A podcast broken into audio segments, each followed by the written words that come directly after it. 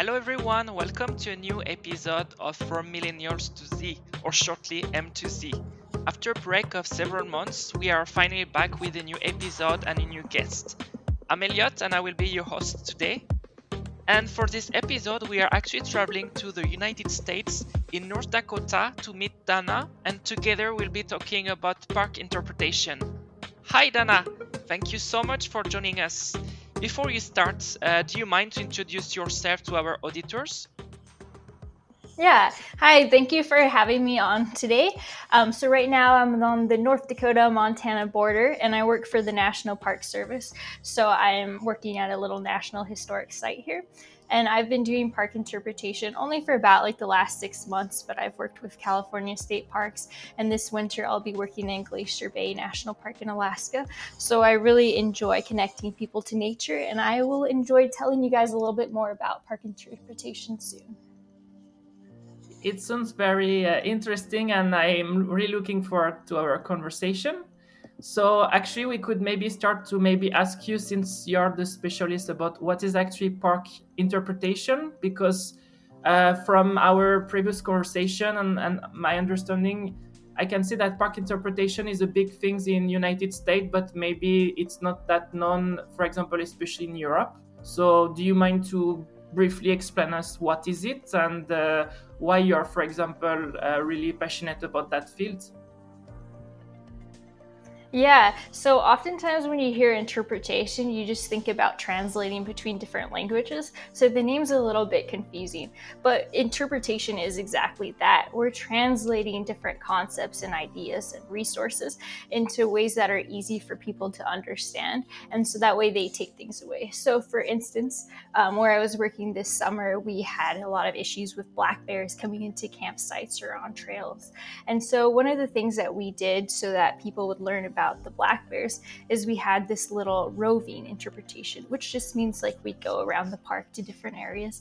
So that way we'd reach more visitors.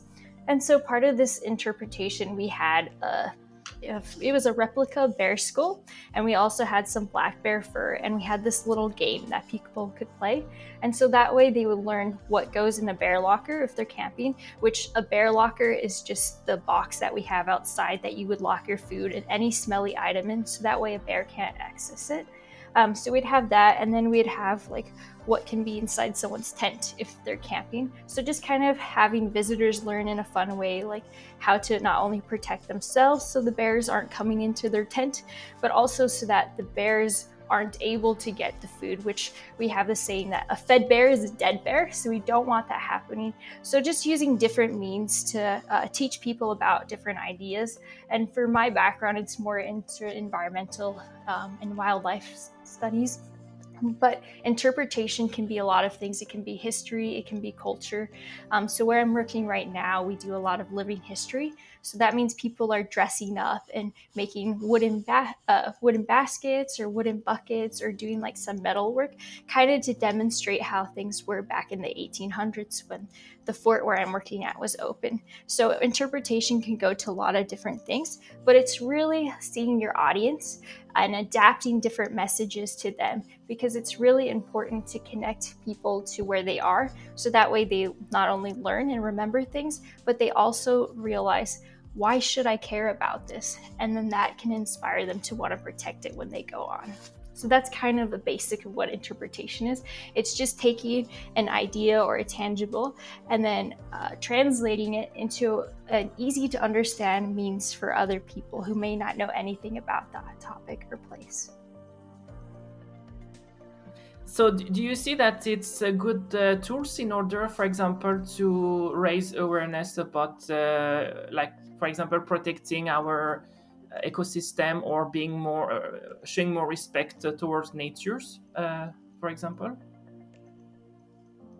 yeah, absolutely. So, a lot of times when I was working at our park this summer, you might have families that have really never been outside or never camped before.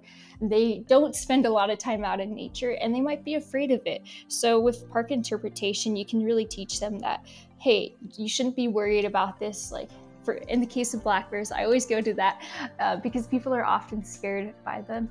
And as long as you give black bears lots of space, they're not going to bother you. Um, and so I think just like you can use that to connect people to nature, and then also um, with so many different topics, it's about getting people to understand like wow, this is beautiful. I really love being out here. And then I want to have a role in protecting this, or uh, I really like hiking in this one park. And then maybe you see in the newspaper that they want to like get rid of half the park. That might inspire you to want to take some action. Um, so I think interpretation really helps to people understand why why this is important, why it's being protected, and hopefully, ultimately, the goal is kind of to inspire people to want to take that away with them so that they have a role in protecting it too. Um, so yeah, that, I think it's super important for protecting nature because people need to know about things and want to care in order to make a difference. And uh, do you do you see like there is some challenges or, or limitation about, for example, um, when when you're, for example, trying to apply park interpretation about uh, to apply into ecological aspects. Uh, uh, have you ever experienced, uh, or maybe how it could be improved, or? I think the thing with interpretation, it's there's a couple different things. One, you need to understand what the resource is, so you need to have knowledge about um, the environment. So either like what wildlife is there, maybe what's happening due to climate change. So you need to have some sort of knowledge about what you want to talk about. Um, and then from there, you really need to know your audience. Are they little kids? Are they adults? Are they experts in the field? You know, who are you trying to talk to? And so once you know those two things, then you can decide what's the best way to spread this message or this goal that you have for t- interpretation. And so, like with working with kids, we have junior ranger and junior cub programs and so they're learning a lot of the same information you would be telling adults but they're learning it through different games and activities. So the messages and the act like things are just tailored more to their age group whereas you would still be teaching about it could be climate change or something else. But like if you're talking to adults, you would just use a different way of talking to them so that they understand it and it becomes more memorable. So it's just kind of tailoring the message. But I don't think there's any limitations to doing uh, it about nature ecosystems. It's more just kind of knowing what you're trying to share, what you want people to take away, and then what means you're going to use to accomplish that. And uh, so, yeah, as um, we were discussing at the beginning, uh, uh, park interpretation is something that is quite important and has been going on in in United States for quite many years. Uh, actually, I was a bit surprised that uh, it's not very known in in Europe. But as um, we have been discussing previously, you're also trying to uh, create some collaboration in Europe, necess- for example, with Norway do you think that maybe park and recreation could be um, a, a, precious tool, for example, in Europe, uh, in order to improve our uh, raising awareness about biodiversity, um, especially since the next COP, uh, um, I'm not sure if it's the COP 24, 20, I'm lost with the numbers, but the next uh, conference of parties. I think it might be 26. Yeah, yeah, COP 26. You're right. I feel bad. I should have known. um, it's it's actually based uh, focusing more about biodiversity because the the, the biggest things that was uh, so far was uh, cutting our emissions. That was uh, well, we are still far from reaching these goals, but now finally people started to realize that uh, yeah, actually to save the planet or the environment. It's not only about um, polluting less, but it's also first stopping by um, uh, like destroying our habitats. And mm-hmm. uh, and do you? I mean, I don't know from your perspective, from United States, and as a specialist of park and uh, interpretation, do you think that we could um, implement some aspect of, of this discipline in, into in Europe in order to maybe reach uh, this goal? I know it's a kind of like uh, a big question, but maybe uh, I'm curious to hear what you think about it. Yeah. So um, for my master's thesis, which I did in Norway, I did a 30 day plastic free challenge to kind of get people to see what the barriers are to going plastic free. And so one of the things with interpretation is you want to make things relevant. So by having participants try to live without plastic, you see, wow, plastic's everywhere. Like I didn't realize that.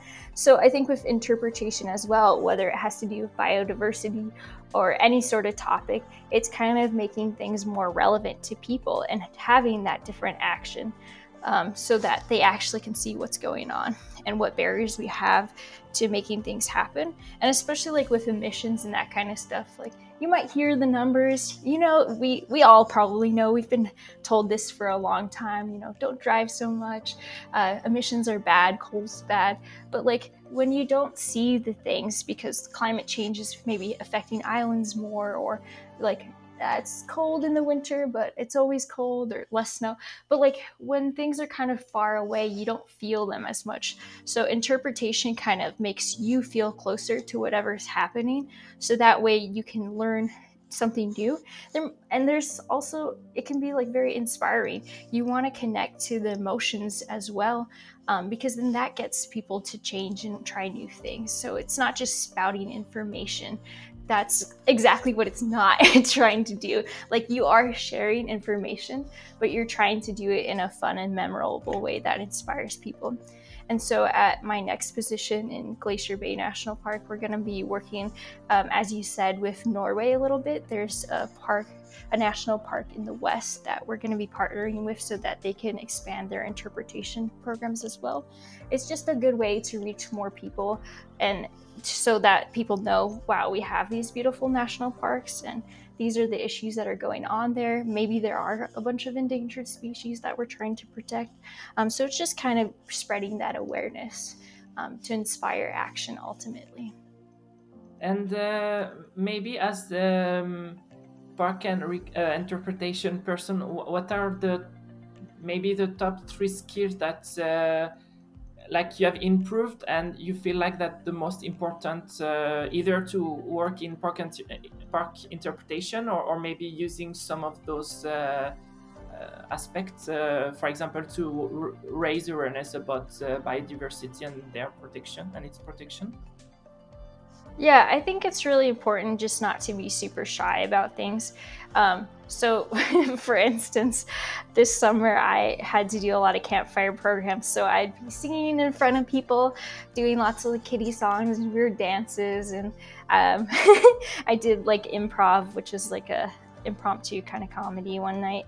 And so you just have to like kind of break out of your shell. Like we do puppet shows for kids. So, I mean, of course, if you're working with kids, you might have to look a little goofy. That's okay.